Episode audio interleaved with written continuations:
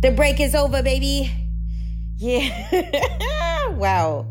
Okay, so yes, I've been taking a break, but here we are back again. Hello, stranger. How you been? Back again with another episode of Mad Pain. I am Doreen, your podcast dominatrix, and yes, I've been taking a break. I've been getting my Maxine Waters Shaw on. What is Maxine Waters Shaw? That means that not only am I reclaiming my time, but I am reclaiming my time by running the streets of Black Brooklyn, or, you know, we might also call it Salt and Pepper Brooklyn because gentrification is a motherfucker. But yes, I'm living single, I'm doing my thing. I've been going to the beach, hanging with friends. One thing that is definitely different um, this summer compared to other summers that I've had is that I don't give one damn. So I've been out at the beach with the thong bikini. The cheeks is out, they're getting toasted, they're brown. And I've realized that now it's time to bring those cheeks back inside and edit the episode that you guys have been patiently waiting for. A lot of you have been DMing me and texting me and asking me when the next episode of Mad Pain is coming out. And it's coming out on my time, which is right now.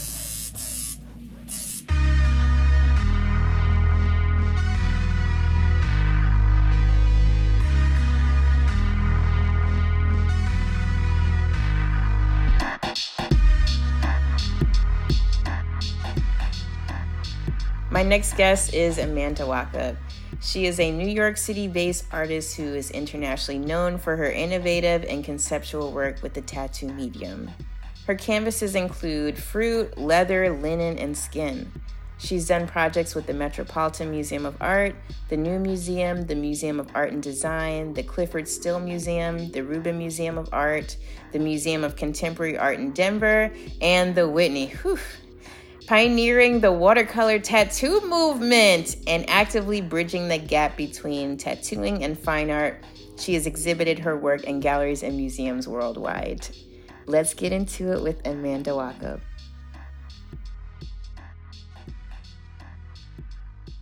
When I first found out about you, I, this was, you know, probably when I first started tattooing and one of my I was tattooing one of my friends E and Caitlin Cherry came in and I saw the tattoo that you did on them. Mm-hmm. Um, and then also when I was doing Invisible Man at Recess, Rujeko Hockley, the one of the curators at the Whitney, was telling me about, you know, getting a tattoo Ru, from you. Ru told me about you too. Oh, cool. as soon as I saw that your style was really different, it, it made me like think about tattooing in a really different way you know, I've been following you and have been seeing like a lot of the really amazing work that you've been doing. So I'm, you know, just really grateful that you're like, you know, willing to do this interview. Oh, well, thanks for for asking me to be a part of it. I'm super psyched to get to talk to you. Okay, so how did you first come into tattooing and how did your practice begin? I got a BFA in fine art photography from art school and just really after I graduated, I had no idea what I was going to do with my degree at all, how I was going to make a living. Didn't really know anything about commercial photography. And I had a friend who was working in a tattoo shop, and he was just telling me, like, the owners are looking for an apprentice. You should come here and, and speak to them and see if you can get the job. I just really think that you like tattooing. I just think that you would just really like to learn how to do this. And I didn't know anything about it. I was totally new to it, didn't have any tattoos and I went into the tattoo shop and they actually gave me the job. They hired me and they agreed to take me on. And then as soon as I started learning about just all of the ins and outs and it just seemed so complicated and there were all of these intricacies and I just immediately was obsessed with trying to figure out how to do it. Yeah, I just immediately became kind of obsessed with it. It was just this whole world opened up to me and I just kind of fell in love with it and felt like I had found my calling and the shop I was working in was a street shop that was trying to focus more on doing custom work, but it was still mostly like a lot of flash and like, you know, just walk ins. And they were trying to push the custom thing a little bit, but it was still mostly just a street shop. started scrubbing the floors, you know, and like scrubbing toilets and tracing up stencils and making tattoo needles and you know just did anything around the shop to make myself useful and and just tried to like watch and listen as much as possible the way that i first was taught how to tattoo is that you have to start with a black outline and from there you you go from like a dark color to a light color when you're shading everything in so that was the way that I was taught. It was like pretty traditional sort of, I guess, way of tattooing. But just immediately I started having all of these different ideas about it. I had just come out of art school and I was, you know, like thinking a lot about like critiques, like critiques in classrooms and discussing your work. And it was always like, who's your audience? What's your intention? Like, why, why are you doing this? Like, why are you creating this? And so I kind of brought that mentality to what it was that I was doing in the tattoo shop. It's like, well, why does this tattoo have to have a black outline? Why why does everything have to have like a black outline around it? Like this person wants it to look like a painting or a photograph. Why do I have to put a black outline around it? So just immediately I just started questioning everything that I was being told. Like, well, why does it have to be done like this? Like, why has it always been done like this? Does it always have to continue to be done like this? Can't it just be a bit more creative? So just immediately started questioning everything. And then where was this at? Was this in New York? Yeah, this was in upstate New York. Okay, so in previous interviews, you've mentioned having to redraw the same imagery over and over again, and that that was starting to hinder your sense of creativity as a tattoo artist. How did you gain the courage to defy the rules of tattooing imagery that so many other tattoo artists worship and abide by and you know i'll even say like almost in a, a culty mentality. Definitely culty. Yeah i just initially started thinking about coming coming out of art school and having a lot of critiques and my classes about what's my intention and who's my audience and what is it what is that i'm trying to say and what is it that i'm trying to do and just immediately brought that right into my tattoo apprenticeship you know, sort of questioning why everything had to be drawn a certain way or tattooed a certain way or why everything had to have a black outline when somebody would bring me a photograph and ask for, you know, their tattoo to look like the photograph, why I would have to put a black outline around it and make it look like it was a cartoon. So just immediately started questioning everything, you know, that I was sort of being taught in my apprenticeship. And yeah, just immediately started making pages of like abstract flash and leaving the outline out of things and it just felt a way that I was a little bit more comfortable working. I felt like I could never personally relate to a lot of that imagery and it, it just didn't make sense to me like why certain designs had to represent such like a, a multitude of different people. Like are these our only options? You know are these are is this we're just supposed to be stuck in this aesthetic forever? Like what is what does the same image say about all of these different people like why why does it have to be the same thing? I just felt like there should be more options. There should be more ways that people can say something about themselves or describe a part of themselves. Why does it have to be repeating the same thing over and over again? I i don't i can't necessarily relate to you know skulls and daggers. I think that they're cool but not everybody wants to get that you know well not everybody there should just be more options and more variety I agree. It should also be reflective of how dynamic art making is. You know, you have your artistic voice as a painter or sculptor or performance artist. And I think that tattooing should reflect that as well. Completely and I, I think that, yeah, I, I approach tattooing in the same way, thinking about the critique process and how often you are pushed and encouraged to ask questions. And, you know, asking those questions helps you to get to the core of what you're trying to say as an artist. And I think that a lot of tattooing now is just to blindly follow and you know the rules, just follow the rules. And mm-hmm. it makes it so that definitely a lot of group think. Yeah, it just you know, makes it it makes it very monochromatic. I completely agree. You know, at the same time, it's like there's nothing wrong with that imagery either if that's what somebody likes or that's what somebody wants to get. Like there's there's no right or wrong within tattooing. There's no right kind of style or right kind of design or one way to do everything. You know, there's there's not like a right or wrong way to tattoo. So I think it's it's just sort of like it's okay for for a while it was like people were just so angry that styles were starting to kind of change or evolve it should change and evolve you know there should just be other ways for people to express themselves and there's nothing wrong with that. There's nothing wrong with the old way and there shouldn't be anything wrong with like new ways of looking at things either. So what are the problems that you see with the black outline both physically and conceptually? Thinking about how you know tattoos ultimately are sp- supposed to be images married with the skin? I feel like you know the black outline is is just a, sort of a matter of preference and not you know it doesn't it doesn't have to be the way that all tattoos are made i think it's more just a matter of aesthetic preference and if you want something that has more contrast to the skin or you want a tattoo that's a bit more graphic then choose something that has the black outline it's going to look it's going to you know, basically have the most contrast against skin. There's this whole idea of like that has to have a black outline as if it's some sort of fence to hold the color in. But generally, all tattoos will age and fade. The lines will spread, regardless of whether or not it's color if it's in black. That's just a part of the natural aging process of our skin and tattoos in general. So, man, that's spot on. how did abstract expressionism come into your life and how did you start to incorporate painting into your tattoo practice? When I got out of school, I was making a lot of paintings of my photographs. So I was making a lot of weird um, figurative oil paintings and yeah, just basically didn't really didn't really know all that much about um, abstraction at all, and took two painting classes when I was in college, and basically you know, the, the second class I took, I just got tired of painting these kind of boring still lifes and never went to class and basically almost failed and just kind of lost interest in in painting. But when i got out of school i started to just read a lot about it and started to research abstract expressionism and was reading about the the you know the so-called founder of the movement hans hofmann and was just looking at a lot of images of his work and sort of kind of relating the the shapes that he was putting on his canvases like being dictated by his rectangular canvases. So he paints with a lot of squares and rectangles and um, i just started to have this thought that if he were going to make a painting on a surface that wasn't rectangular what would his shapes look like?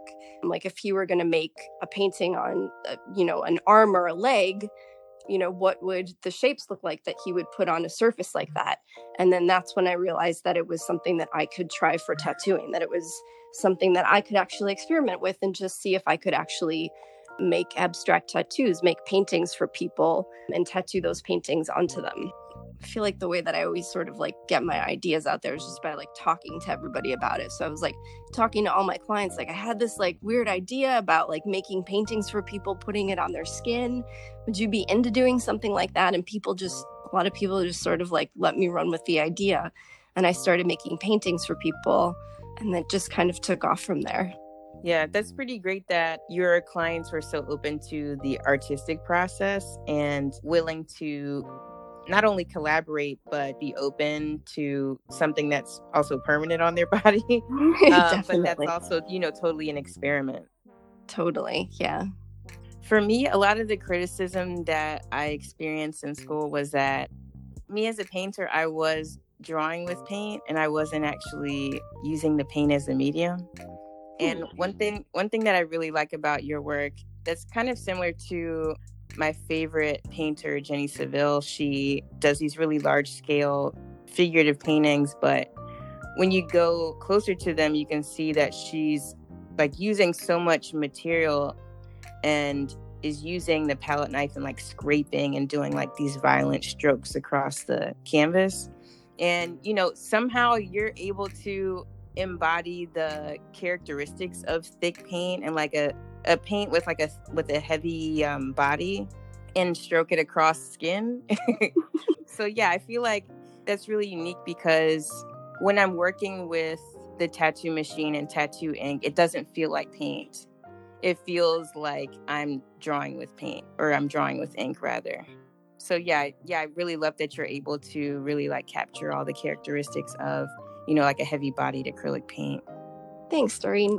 Now I want to see what your paintings look like. Were you was it because you were making your paintings slowly that like why are you saying that they look like you were uh, paint? It was the way that I was approaching the material. Like I was thinning it out a lot and just being really being cheap with the material like i was moving it around too much and i wasn't i wasn't sculpting with paint i was like mm.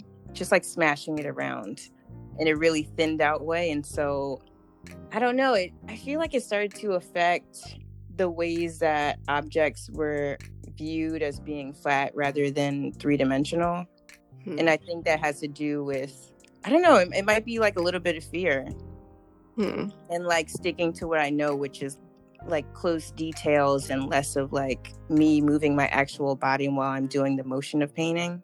Hmm, that's interesting. But I mean, there's really there's like no way that you could mess it up. Really? Yeah. You could just you could get rid of it and just start stretch a new canvas. You know, you could start over. Yeah, yeah. You can't do that with a body. Right. An important theme in your work is specificity, and that the tattoos that we give and receive reflect how different each of us are as individuals. Can you talk about your consult process and how it's changed over the years? It's definitely changed a lot. When I was first tattooing, I just wanted to, you know, try to please everybody, and I would make a bunch of drawings and I would show people about two weeks before their appointment, you know, what what their artwork was. And then eventually I just started to notice that people would get opinions of other people. They would second guess themselves, they would change their mind. And um, then I decided that I would have a consultation with the person and then show them the artwork the day of their appointment. So it gave them less time to, to doubt their initial instinct about the artwork. And now I actually just prefer to book the appointment with the person and have them come in and draw the design or make the painting for them the day of their appointment. So actually get them in the studio, meet them, talk to them, get a sense of who they are, see what their energy is. I can see exactly where it is that they want it on their body. I can sort of paint something or draw something that's a bit more tailored to them when I actually have them there.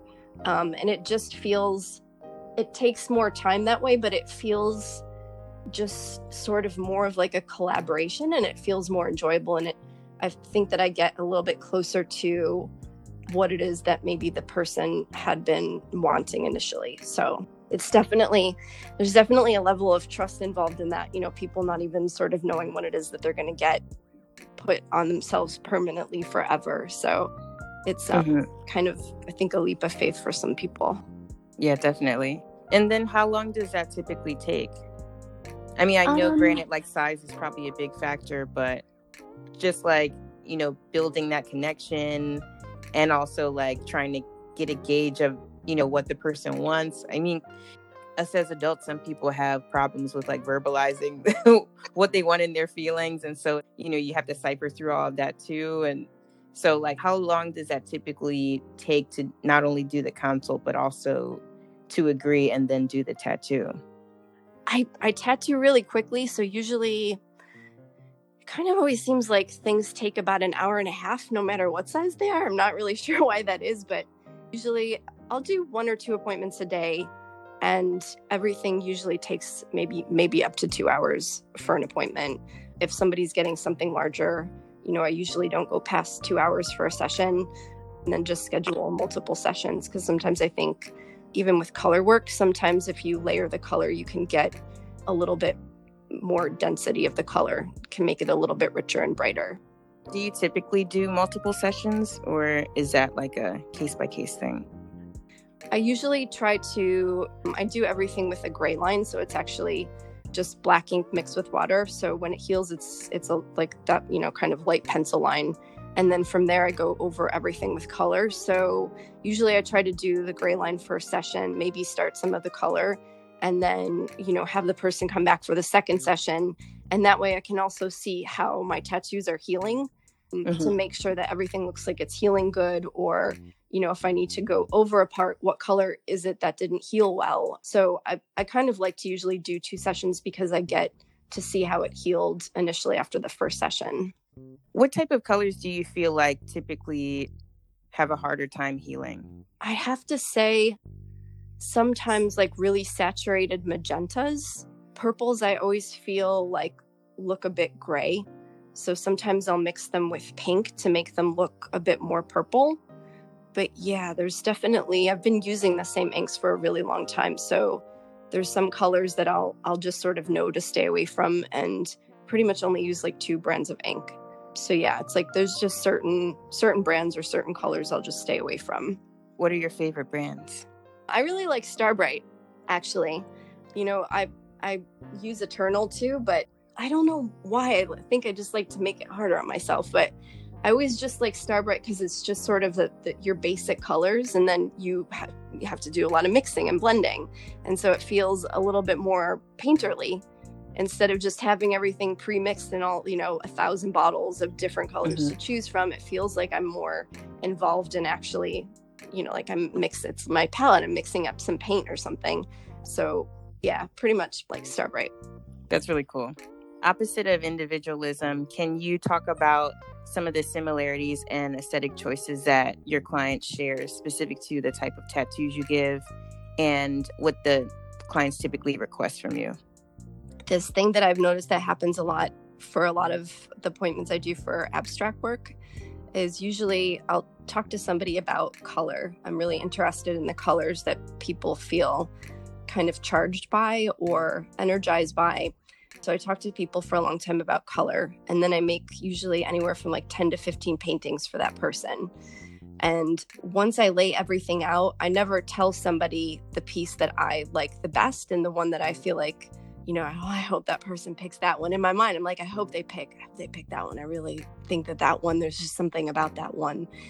90% of the time, people pick that one without, you know, it's like just subconsciously we both agree on which piece has the most balance mm-hmm. or like the right amount of tension in it and it's without it's like this unspoken thing that just happens. It's usually people we always just agree on which piece it should be which i'm not exactly sure what that is but i think it's really interesting.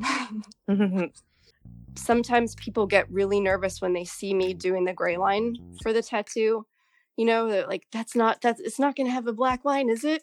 It's going to be it's going to be in color like what you do. Yes it's just a gray line. So people ask for basically colorful floral work color colorful abstract work and i'd say like most people are pretty open to being kind of playful with the placement. Yeah i think a lot of people that come in are somehow involved in like a creative industry or or appreciate art. But yeah, basically it's, you know, full color, full color type of stuff. Okay, so what I really love about your work is how intuitive it is and you know, it truly embodies the process of painting, you know, down to like the subtlety of a paint stroke. Has this changed the way that you tattoo? So like technically the way that you're packing color, the way that you do your orders of color or the way that you approach skin as a surface?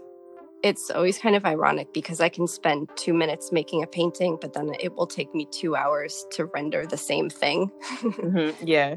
So that's always that's kind of a strange thing. Yeah, just even a magnum, the the needle that I use to do a lot of shading is similar to a flat paintbrush.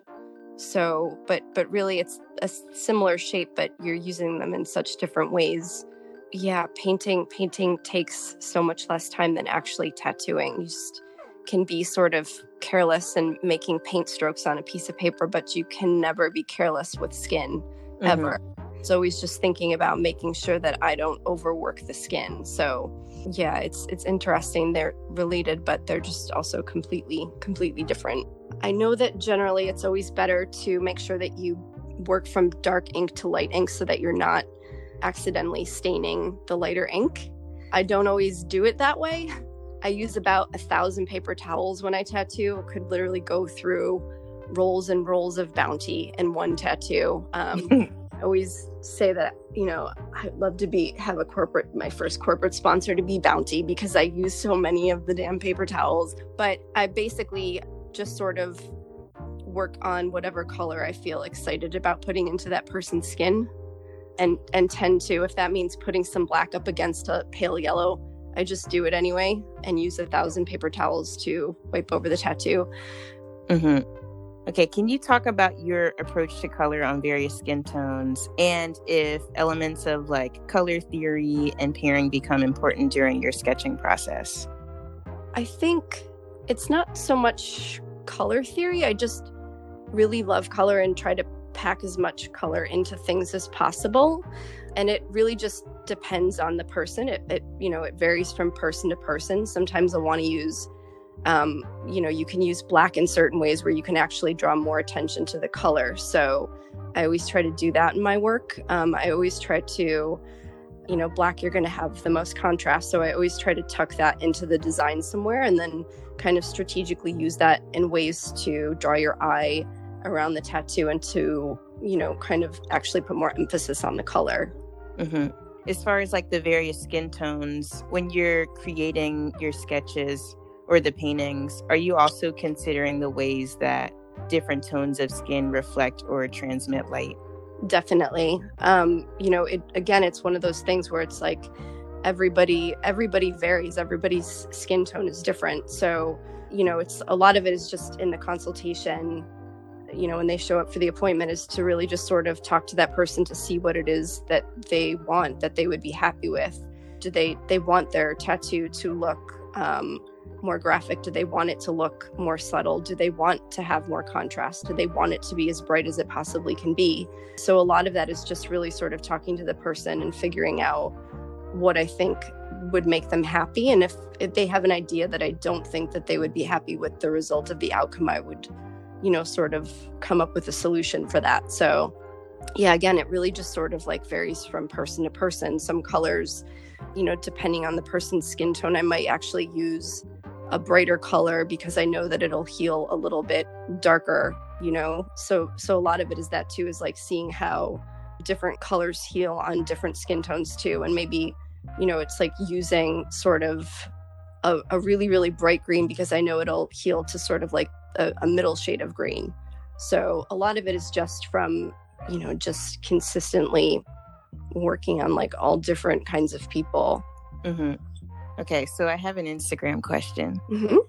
What advice would you give about doing uh, watercolor style tattoos on darker skin tones? So I'm assuming this also means like doing tattoos that don't have hard borders but are including color.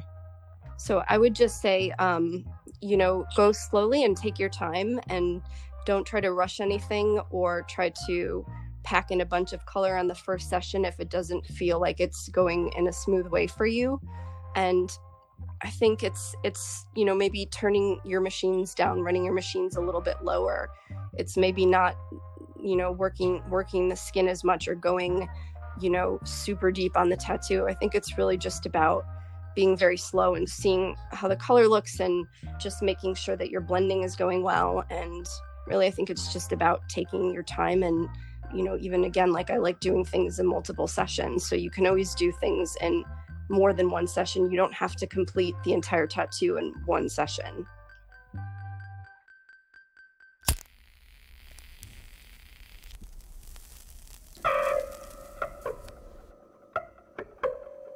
You may believe it or not, but the real people that live this story, they believe it. They know. An alternative universe where white people are having to endure the same amount of bullshit that they put black people through on a day to day basis. And I'm talking tattoo process and consult. Could you imagine the kicking, the screaming, the leaving of Yelp reviews? I might even imagine that they would cry. Welcome to the Cry White Zone. You are now listening to a consult share between Doreen and Gail. Doreen is a tattoo artist. Gail is a white girl. Gail thinks she's coming in for a consult for a color tattoo. Gail is mistaken.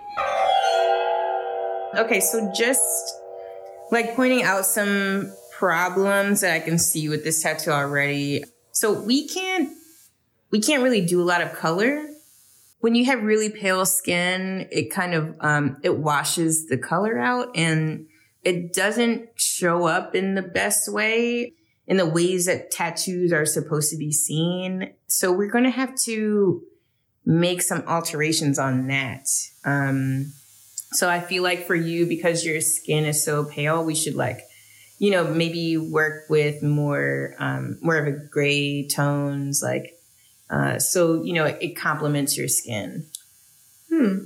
That's, well, is there any way I can do some color? Like I really had like got like sort of really dreamed of like this like red, maybe like is there any way that like color can be I don't know enough I don't know that much about right how it works. Um, I mean, yes and no. So we, in in my opinion, it's not going to look the best. I don't know if I'm personally comfortable with doing that color on your skin tone. Um, I kind of, you know, whenever I'm working with like lighter skin clients, I, um, you know, strictly do black and gray. Like, definitely end up um, tattooing more melanated clients so this the color comes up on them way different you know it's very dynamic um, but because your skin tone is so pale it's like i don't know if i can do my best work on you so i feel like if we if we stick to black and gray i definitely feel like i can do you know an awesome tattoo. Mhm. another thing is that you know there's a lot of details in this image that you're showing me. And um, when i'm working with lighter skin clients i usually have to really simplify it. So pare down a lot of the details. So it's it's going to end up looking more graphic and a lot of the shading is going to be kind of minimized so that's also going to have to you know alter a little bit Okay. So like this, like the detail on the leaves, everything's gonna look a little different. Yeah, that's going to look a little different. It's like the skin tone, and also, you know, like a lot of people have, you know, like sun damage. So, you know, like moles and marks and other things that are specific to, like, you know, your skin um, is going to end up affecting the visibility of the tattoo. So, if we stick to, you know, simple lines, and a limited range of shading, I think you know it'll it'll come out the best. Like it'll be visible from far away and, and up close. Right, right. And there's just like not really no color. Like No, take the yeah. red away. Yeah, yeah, no no color at all really. Um yeah. But you could like still like you know I really love this pic like this style and like you know Yeah, yeah, we could, we could do me you know we could do like a version of that style, but yeah, I'm just trying to figure out like what what we could even do just because I'm like kind of limited right now. Uh yeah. but you could you could still do it like I could we could Yeah. We could do it. Yeah, it's just gonna have to, you know, be more of my style. Um yeah, and I mean like looking at my portfolio, like I don't tattoo white people often. You know, I'm willing to do this tattoo, but it's definitely gonna have to be like, you know, what I feel more comfortable with doing, like what I feel most comfortable tattooing. So Yeah, yeah. No, I I understand. I yeah.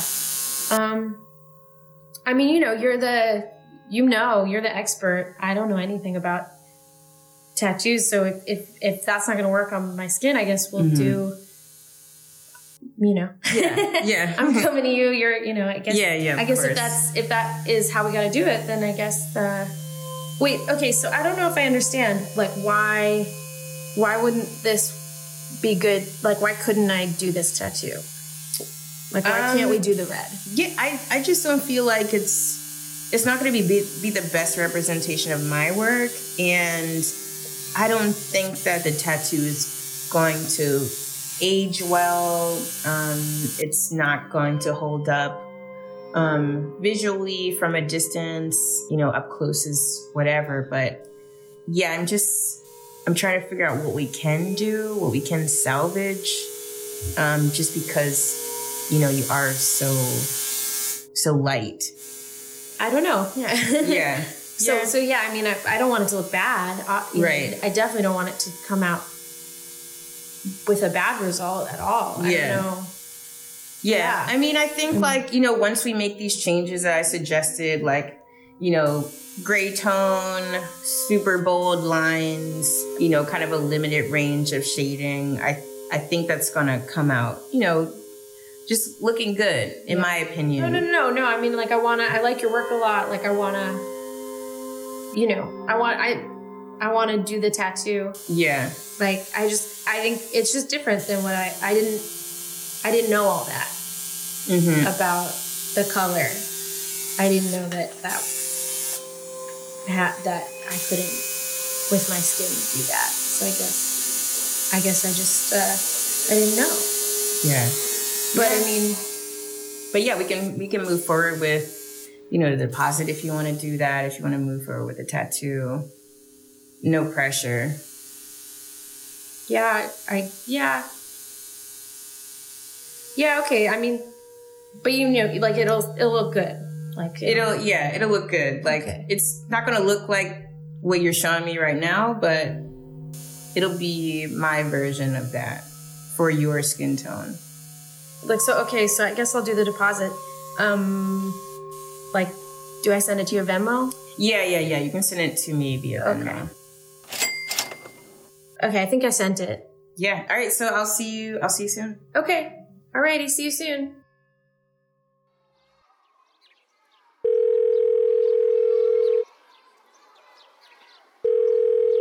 hey yeah yeah no i i just left the consult i um yeah yeah it went okay you know i I it was a little confusing. I like showed her the picture. You know the picture I sent you, the raspberries and like the the leaves are kind of gray, but then like the colors of the fruits are like really bright and like kind of different. And so like I was super excited about like that contrast or whatever.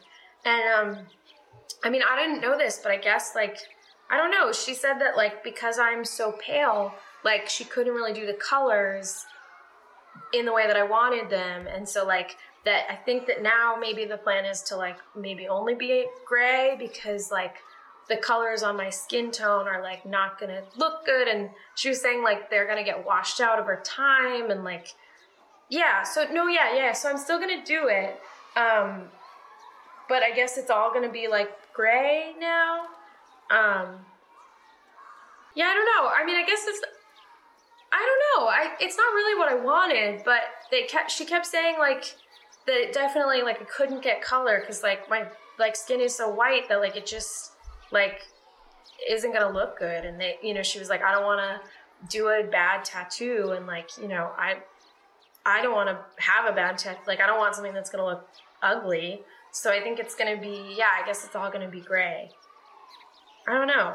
I'm a little disappointed because I like really wanted the color. I think like I don't know, the drawing is really cool and like it looks beautiful, but I guess if it's not gonna look good on I don't know, I guess if my skin is like too white for the color to be like pop, like I guess that I'd rather have the tattoo than like not have it at all.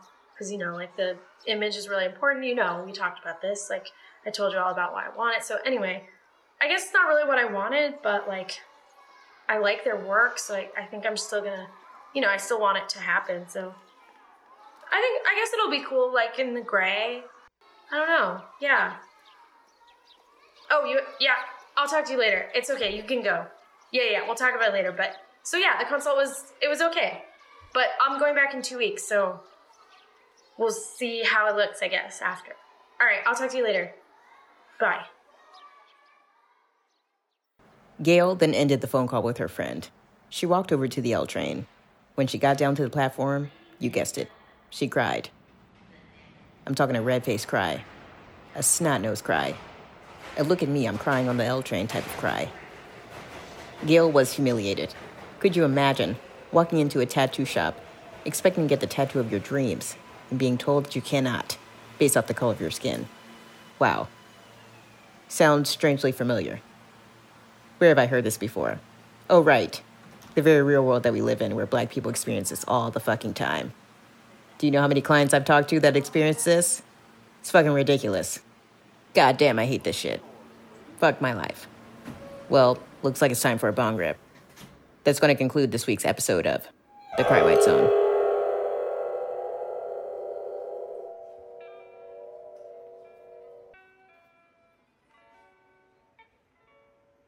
An important issue that I feel like needs to be acknowledged more in the industry is experiences of racism felt by Black and Brown people and their requests for color tattoos.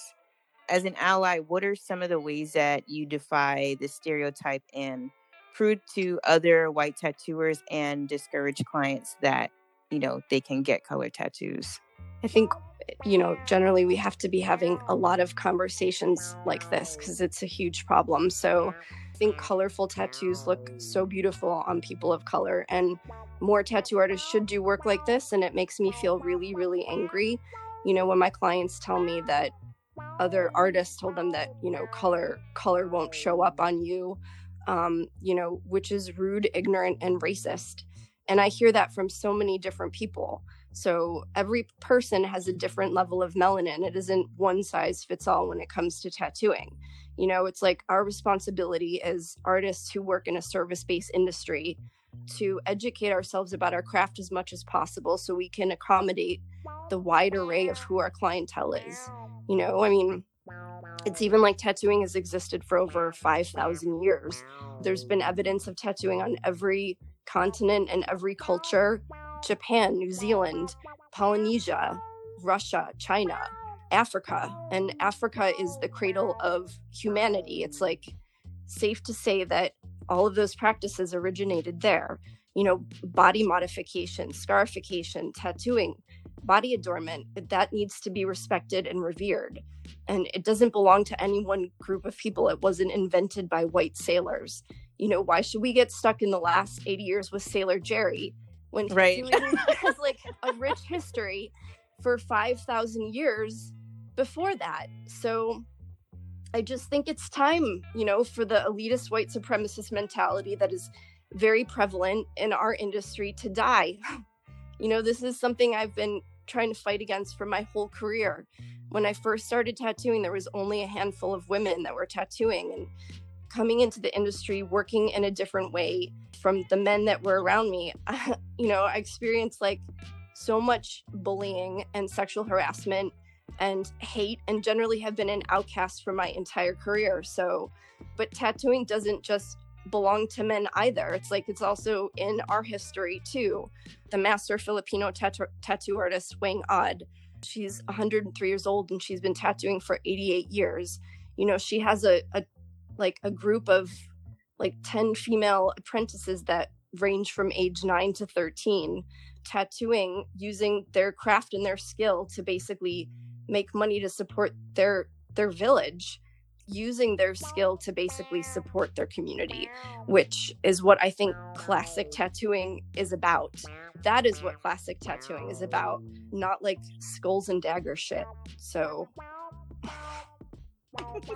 people forget about the fact that it's existed for so long. There's this massive history behind it, and we're we're focused on this like small period of time with like you know a bunch of white sailors. It's it's like time for that mentality to die. I hate when i hear people say i was told that i can't get color. It, there's just like this level of of rage. There's just sort of this blanket statement that's been told to everyone that's a lie that it's not going to show up. Like what a rude thing to say to somebody like what an insensitive it just makes me so angry that people have been told that you know and like there aren't a lot of people working in color and and especially on um, black and brown skin. So it's like you don't see it anywhere. So people don't think they can get it. They go to a shop and they ask for it and they're denied and they're told no and they're like mistreated. It makes me, it just makes me so angry. And it's just sort of typical of like how the industry has been. I think it's just kind of my responsibility as somebody who cares about other people and cares about the inclusion of other people.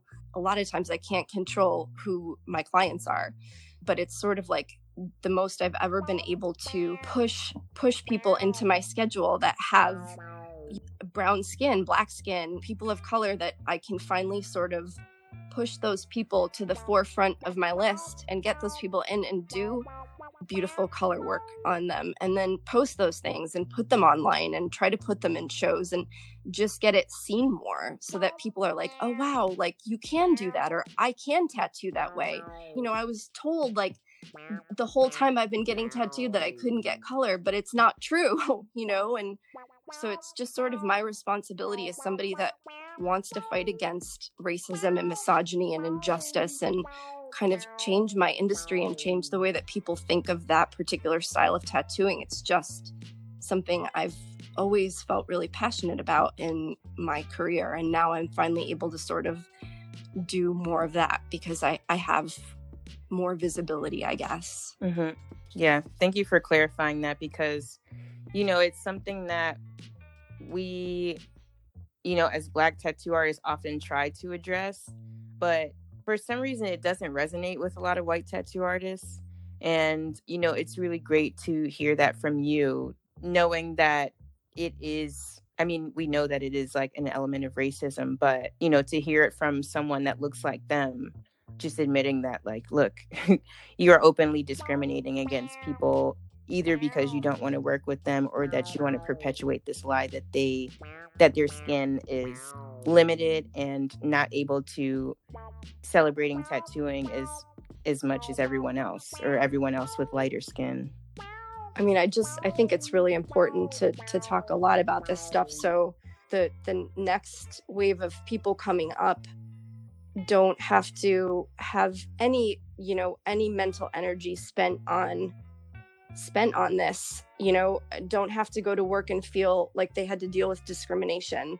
You know, that they can feel comfortable in their workplace and they can just focus on making the most beautiful artwork for their tattoo design and that there's like no mental energy spent on on that anymore you know yeah okay so even for me right i work mostly in black and gray mm-hmm. and my hesitation to dive deep into color is i think it probably also has a bit to do with my practice as an artist just like doing small experiments and then making a record of how it comes out and you know doing a lot of trial and error.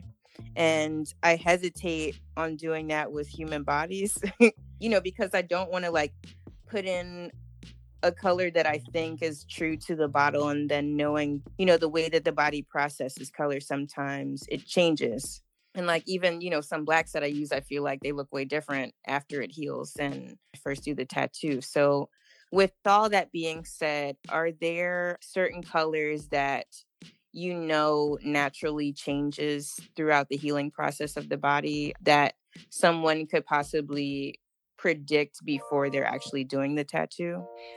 I just really feel like it's really varies from person to person. I mean, it's even just, you know, when you're initially learning how to tattoo, there is that level of experimentation don't necessarily know everything there is to know about your equipment. We might not ever really know everything there is to know about our equipment. I feel like so much of tattooing is just sort of intuitive, and it's through the repetition of doing it over and over again that you start to build up some sort of like muscle memory or knowledge from what might work or what might not work.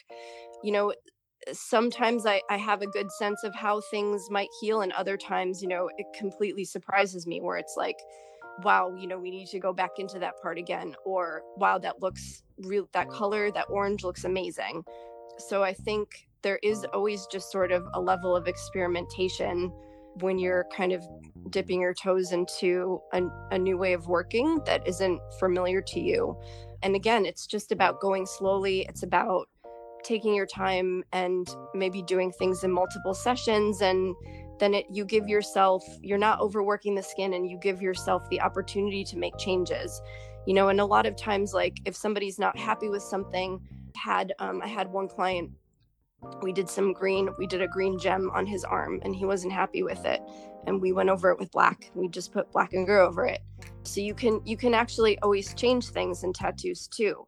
So even though it is permanent there are still things that you can do to tweak it a bit. And i think ultimately as long as you're putting in a really beautiful image the tattoo is going to look amazing no matter what because the, the image that's going on is really strong Mm-hmm. So there's always things that you can kind of do to go back into something and tweak it. Mm-hmm. You know, I know this this is pretty subjective. You know, thinking about like what is good, what is not good, like aesthetically. But because you've been tattooing for so long, which colors do you find best complement medium to dark skin tones? Because okay, so now, now I'm just like talking as a fucking internet geek, right? so when I was first learning how to tattoo, I was just like looking everything up. And so if you have these charts online that are like, oh, this these tones are for this tone of skin. And on one hand, I know it's probably like not a lot of truth to them. you know, a lot of it is also you just have to go through this experience and learn how to do it. But for people that are trying to at least like predict what is going to look good or what they should try to attempt, especially like if it's they're just dipping their toes into like working with color tattoos. Which colors do you find best complement medium to dark tones? Even like, you know, Brittany Randall doing the like the patch test of color, I think, you mm-hmm. know, is like if somebody really wants to to actually see color patch test of just sort of the the rainbow of colors to actually see, you know, just very, very small indiscreet spot. But I mean actually I would just do it as a tattoo because you know it looks really cool. That would definitely be one way to actually know for sure.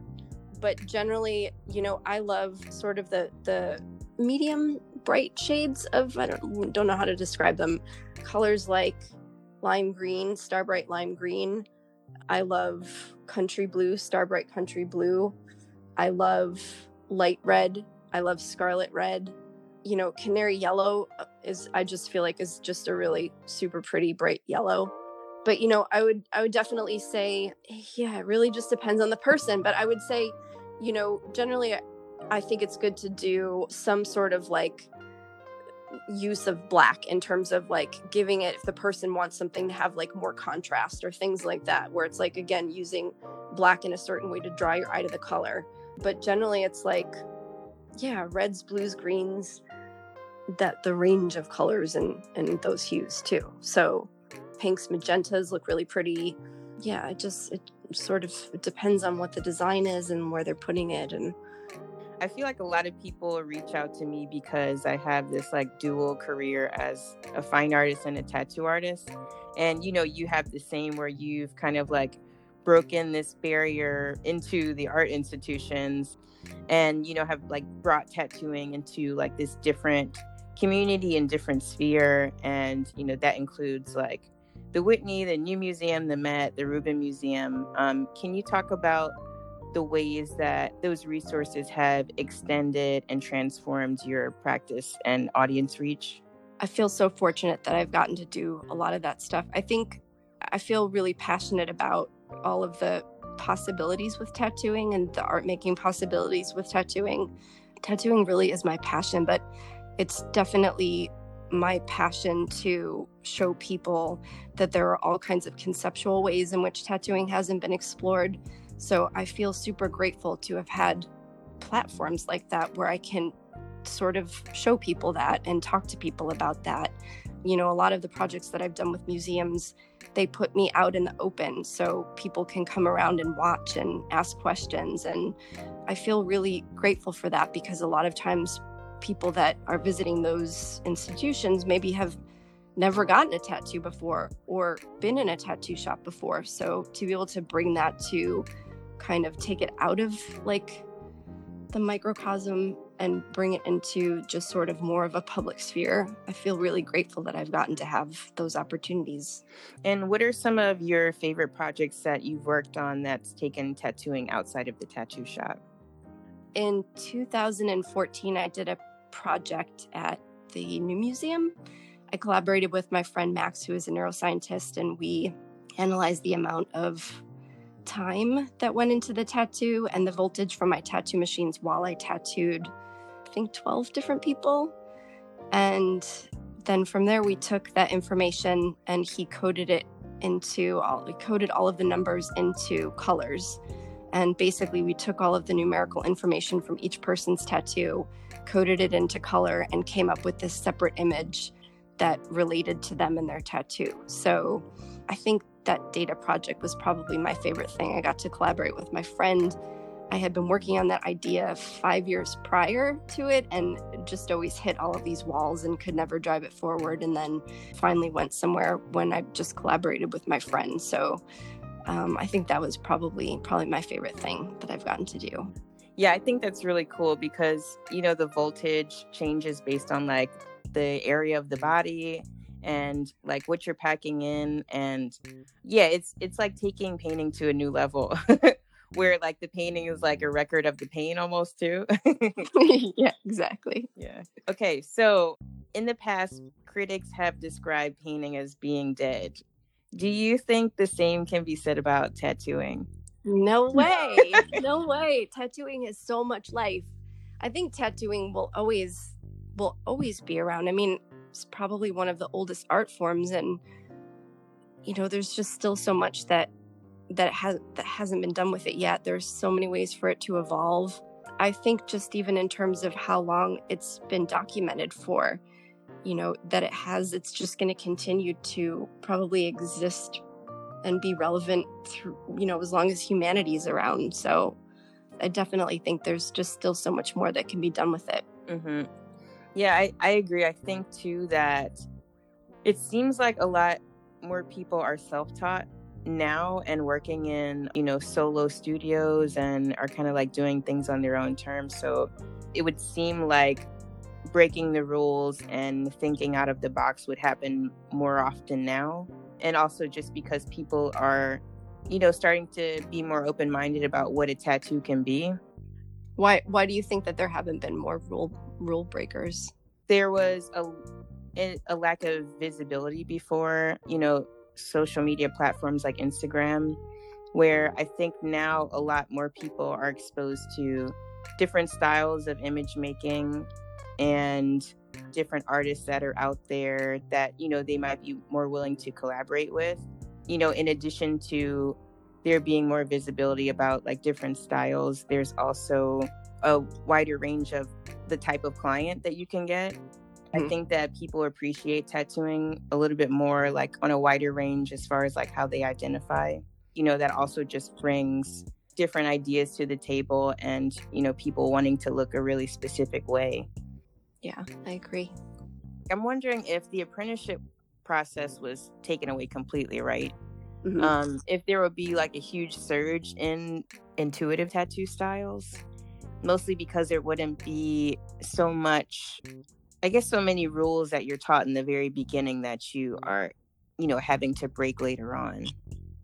Right. Sometimes it can feel really empowering to break rules though too, right? Like on on some level it's like you almost mm-hmm. need that to push against. So, yeah, I just I mm-hmm. feel like the traditional apprenticeship is really good because the way that you learn faster is by the repetition and having that constant you know the people constantly coming through the door asking for work. So it's it's through tattooing a lot where you can learn a bit faster than if you were to you know and i have a lot of friends who are also amazing who are self-taught too it's just that it's always so much more of a hustle trying to find the people to tattoo so mm-hmm. you could you could have you could do a tattoo every day of the week and then for the next two weeks you don't have anybody lined up. So then you know it's like a lapse in time where you're not sort of using the muscles in your hand again.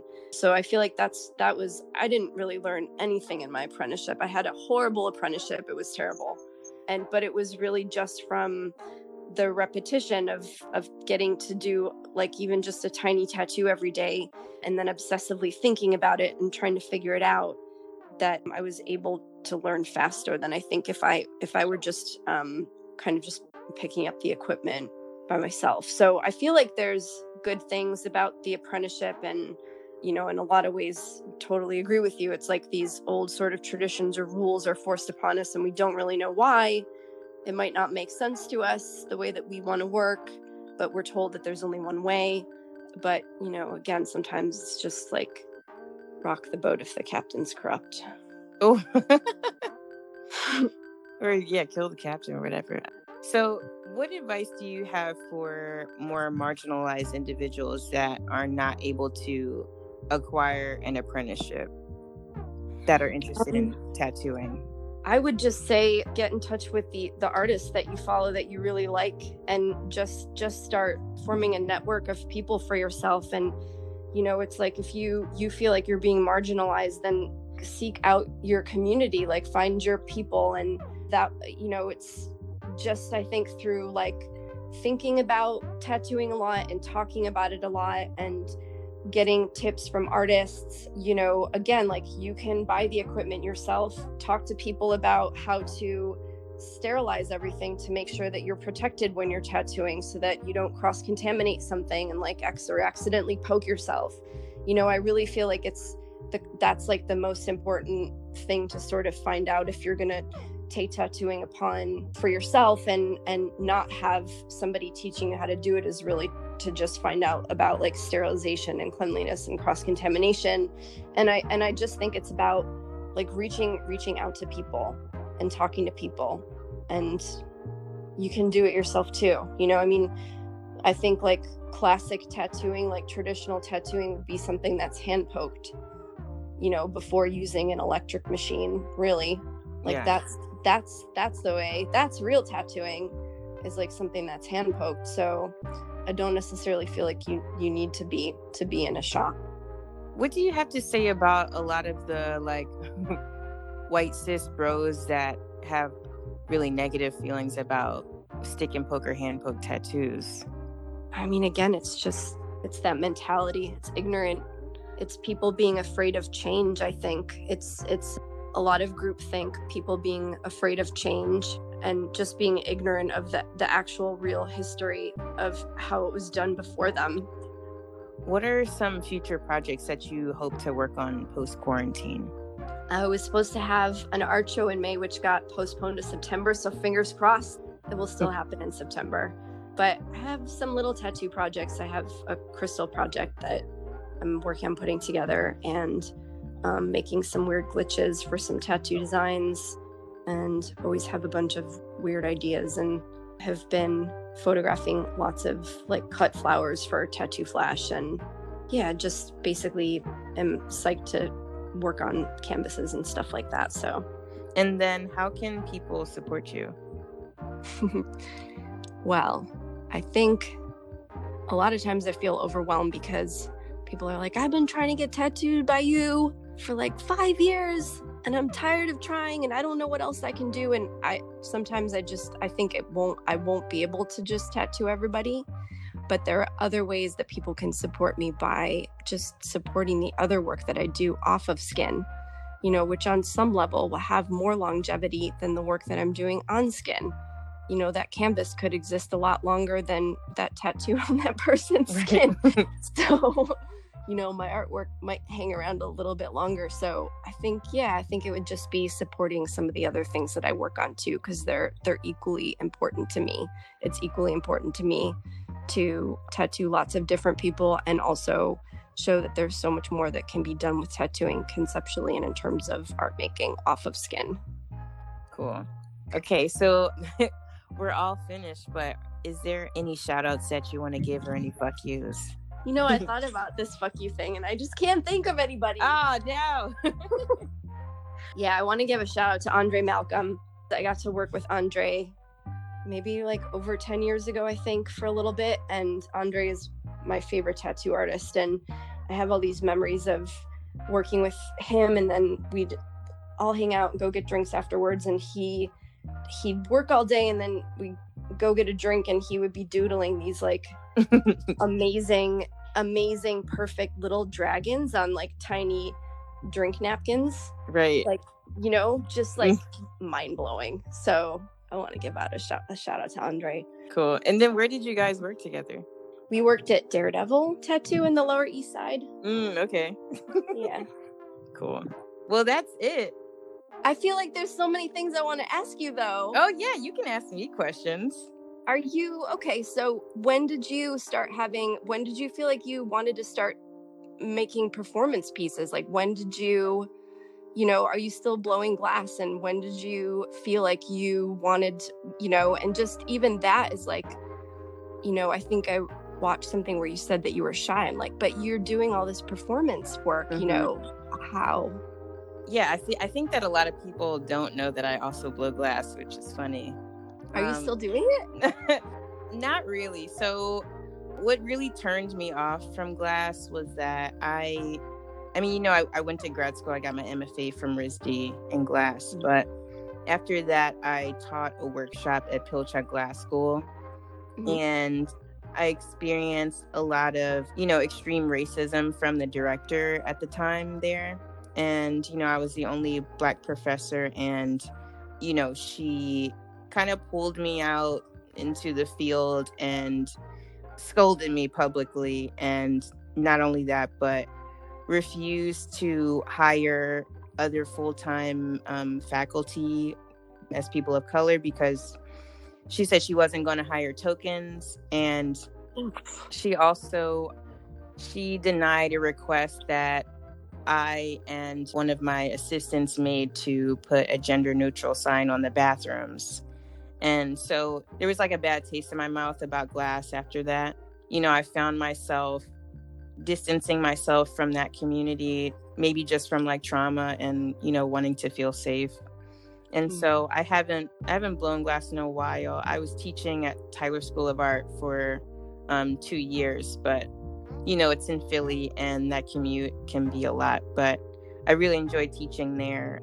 After a while, traveling and teaching, you have to wonder like how much time am I actually spending in my own studio, and then how does this all mm-hmm. balance out? So I'm taking a break from teaching at the moment. Yeah, I haven't I haven't worked with glass in a while. I miss it sometimes, but in a way, I feel like tattooing has. I experience the same amount of anxiety in tattooing that I do with glass, so it kind of like, yeah, it kind of like swapped itself out. And then, wait, what was your other question? Oh, oh I have another. Yeah, performance. Yeah. yeah, performance. So, so the performance work kind of started when I was in grad school, and it was mostly because I I was coming in after being out of school for about three years. And during the critiques, I found I found myself becoming really frustrated with the art jargon and the repetition and the ways that people were just like, you know, saying all the same things. And they were teaching a lot of the younger students to use the same vocabulary that they were using. And sometimes it would be like in an incorrect way. So I found myself becoming frustrated with that. But they were also using that vocabulary almost as a weapon against me during critique. And so I always was searching for a way to gain power in those situations. And so I found that power through performance. And it was basically me taking on this, you know, character in some ways of just being really confident and really powerful and almost like a Dom and so you know these are like things that i'm currently thinking about for my like performance practice but in terms of tattooing i became inspired to incorporate performance from the the first time that i gave myself a tattoo mm-hmm. and mm. you know i felt a lot of pressure and a lot of anxiety because there were like two friends in the room and before i made that first line i'm i was just thinking i'm like i don't have to do this but I'm going to do it. And it hurts. Why am I still doing it? And so like I had this kind of like this like psychological like turmoil where you know, I was trying to figure out the line between like performance and ego and self-harm mm-hmm. and image making and like how those things intersect and you know create this unique experience for me as a person getting tattooed for me as a person doing the tattoo and for the people watching. So there's like this whole other element of like voyeurism and taking pleasure in watching someone else's pain. You know, from from that moment I really tried to dissect the tattoo process mm-hmm. and ways that it just manifests in other parts of our brain and experience. I wanted to expand on that and, and you know, bring that into a larger audience. And a lot of like a big theme in my work is trauma and like creating an, an experience that people can't forget.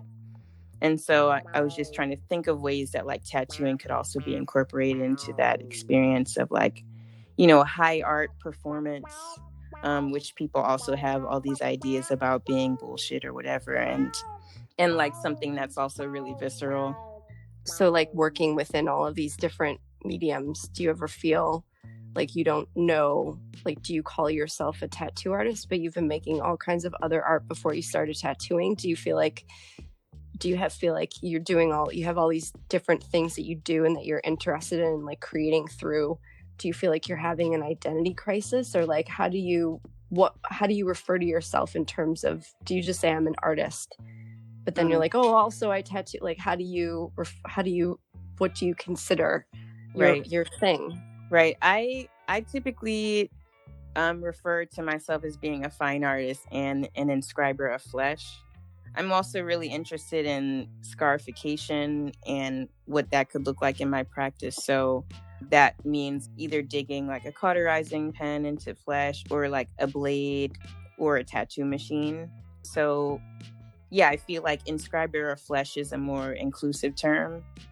And as far as like doing all these things at the same time, I don't really know how to describe it. It doesn't really feel like an identity crisis. I I think in a lot of ways too, it's me trying to break into a lot of these communities or like industries where it's white male dominated and, and destroy that idea by like being at least good or proficient in each category and it also has a I'm, I'm trying to live my life to the fullest in a way and so that's also a thing it's like oh i want to be able to like accomplish and do all these things and not be limited by like any category or what people think that I should be doing.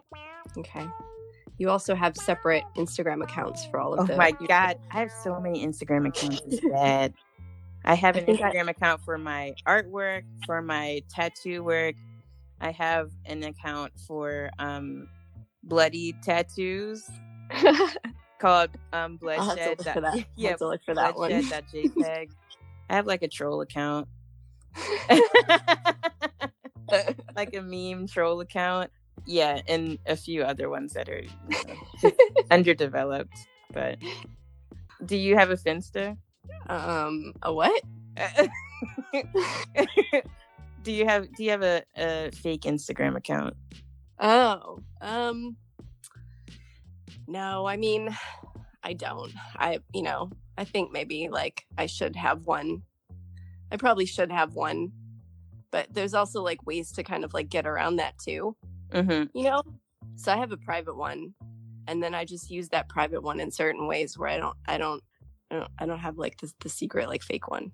Okay. yeah. but it doesn't mean I don't use that one to like snoop. right. Things. Yeah. Snoop, snooping's good. Yeah.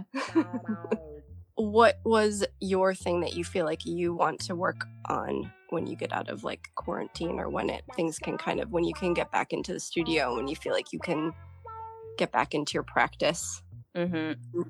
um it's tough because this the podcast has kind of been um you know my biggest project that i've been working on this whole time and a lot of my practice in tattooing i consider to be like social work so it's really important for me to like get all these experiences and voices out so that the conversation can be expanded. And so I consider this to be part of my practice. But as far as the art is concerned, I've been thinking about. So I'm supposed to be doing a show in May at JTT, mm-hmm. my gallery. And I've been thinking a lot about torture devices. oh okay. So so those so those are some projects that I've I've just been like grabbing screenshots online and you know trying to think about like some themes and concepts that I want to work with and like ways to transform those objects torture um, device like an Iron Maiden or something? Oh yes, ac- actually, literally an Iron Maiden. Yeah, yeah, yeah, yeah. One of the one of the things I was thinking about. I mean, it's underdeveloped, so this is why I can put it out because I don't even know if I'm going to stick to it. But I want to do uh, um like a Venus of Willendorf Iron Maiden, like life size. Yeah. yeah. So so yeah, it's a it's a couple different things, and I'm like right now i'm also really interested in becoming a dominatrix. Okay. and so and so you know that's another component of the show is to like figure out like the i guess intersectionality between torture and sex and ways that i can also like employ a lot of these um black dominatrixes for for my show.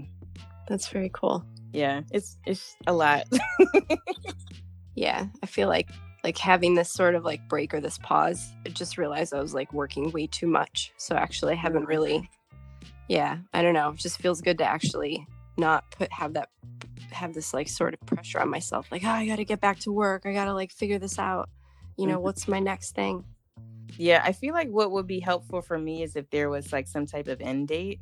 I i do my best with deadlines Mm-hmm. And I think because this whole thing is just open ended, it's like it's re- it's really hard to keep myself on a schedule mm-hmm. and also feel like I'm being productive because I'm not like working towards like a hard deadline. It's just open ended. It's like, oh, what would life be like if you didn't work? And I'm like, well, but I do like working. so yes, it's it's weird. It's like very freeing and also feels very limiting at the same time. Mm-hmm. Yeah, can relate to that for sure.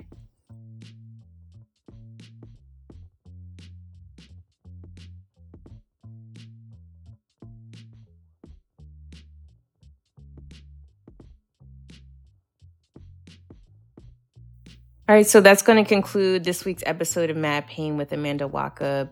We tackled so many things. We talked about the limitations and expectations of the Black outline, um, breaking the rules, painting. We talked about approaches to anti racism and tattooing, collaboration and experimentation with clients, and the importance of visibility and representation regarding diversity in tattooing. You know, I I just gotta say, I think Amanda is really dope. She's cool. I really loved and enjoyed talking to her. We actually hung out a few weeks ago in Brooklyn, and um, you know, she gave me her fuck you, which was great. Considering the circumstances, I would have also said fuck you to that person. I'm not going to disclose. She can do that if she chooses to. We also talked about how pissed off and frustrated she was about mentioning Bounty and wanting them to sponsor her. Like, you know, we recently found out that Bounty is a company that produces a lot of their products using prison labor, which is fucked up. And it's fucked up because as tattooers, a lot of us are using Bounty. And um, that's either like in the past or are still actively using Bounty paper towels so as we're making the change of paper towels, we also should be making a change towards um, getting rid of this like fucked up perpetuated myth that black and brown skin is limited and cannot hold color tattoos. Um, Amanda said it, I've said it, many people have said it. It's a racist ass lie and it needs to be done with and removed. I don't think that a lot of people are really grasping how traumatic it is for black and brown people not only to be operating in the world and experiencing racism and discrimination on a daily basis, but even in the moment where you're in a tattoo shop, um, you're choosing your identity based on images that you want to place permanently on your body, that you're told even then that you are limited based on what you look like. It's fucked up and we should remove that from their experience as best we can. One of the ways that I feel like we can remove that as an element of their experience is to be really transparent. If you are a tattoo artist that does not have a ton of experience doing color tattoos on black people, let that be known. Just be straight up with your client instead of saying things like, I don't do color tattoos on black and brown skin you know, try to move towards um, phrases like, I don't have a lot of experience tattooing color on black and brown skin, but we can work on this together to figure it out. Are you still willing to work with me? Because, you know, not only are you being honest, but you're also giving your client the ability to choose either yes or no. Like, yes, I am willing to work with you on this. Um, you know, we can do this together. I am aware that, you know, this is almost experimentation. Um, but I really appreciate your work and I want to figure out how we can kind of meet somewhere in the middle. You know, and then if they choose no, then then they just choose no. and um, I think that if you are working with them. If they do say yes that they still want to work with you you should be really flexible of how you are charging them and that might be you know a reduced rate or or you know just doing the tattoo for free. Like if you need to get that experience consider it um, you know a part of your education. And that should be consensual between you and your client. Um, you know you're about to inflict pain on this person's body. They should know you know, all of the components of the situation, whether or not you feel confident in the design, whether or not you feel confident in your ability to execute the tattoo, you know, a, a bunch of different things. If you find that you are a person um, that doesn't have a lot of experience doing colored tattoos on black and brown people, if I have any suggestion um, of people that are experts, is black people in the South. Black people in the South, they are doing the damn thing as far as colored tattoos on black and brown skin. Wow. The color is in there, is staying, is lasting a long ass time. Like, they are getting these tattoos done by any means necessary. And it's like, a lot of these people have not had apprenticeships. These are all methods that they have developed on their own. So, you know, as far as like all the highly celebrated tattooers in the industry, these are not the only people that you should be looking up to um, and seeking out guidance from. If I'm going to name a few people, uh, you know, Wes Holland is doing great color work. So is Debbie Snacks.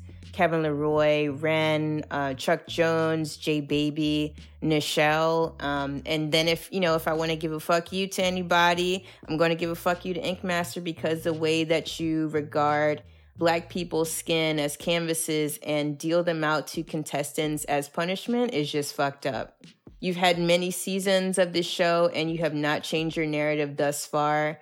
I think this shit should be canceled for real, for real. But you know, that's just me.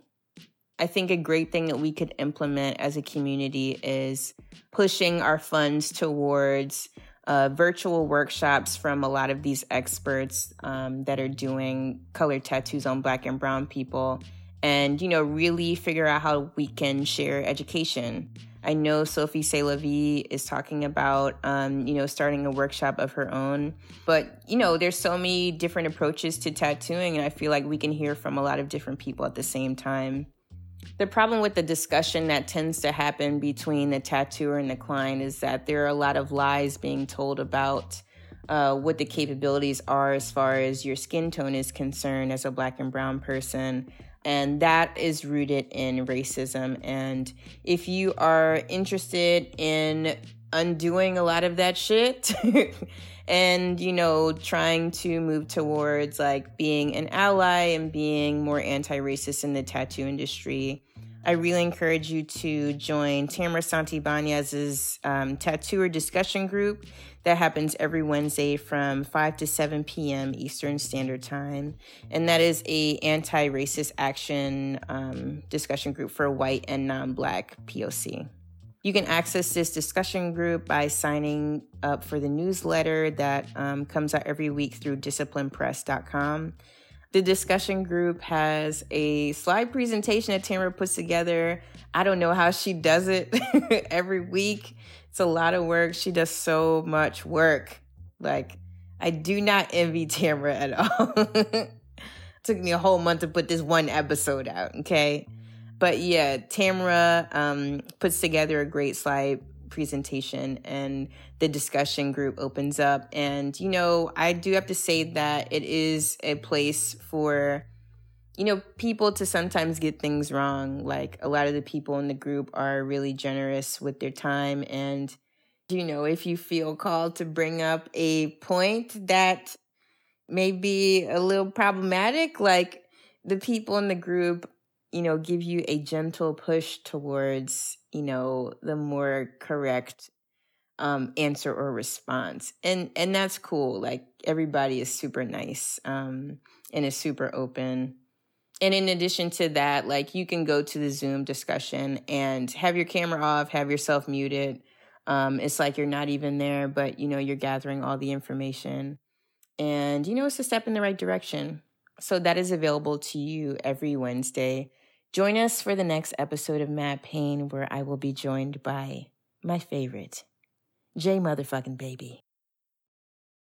I low key hate this shit.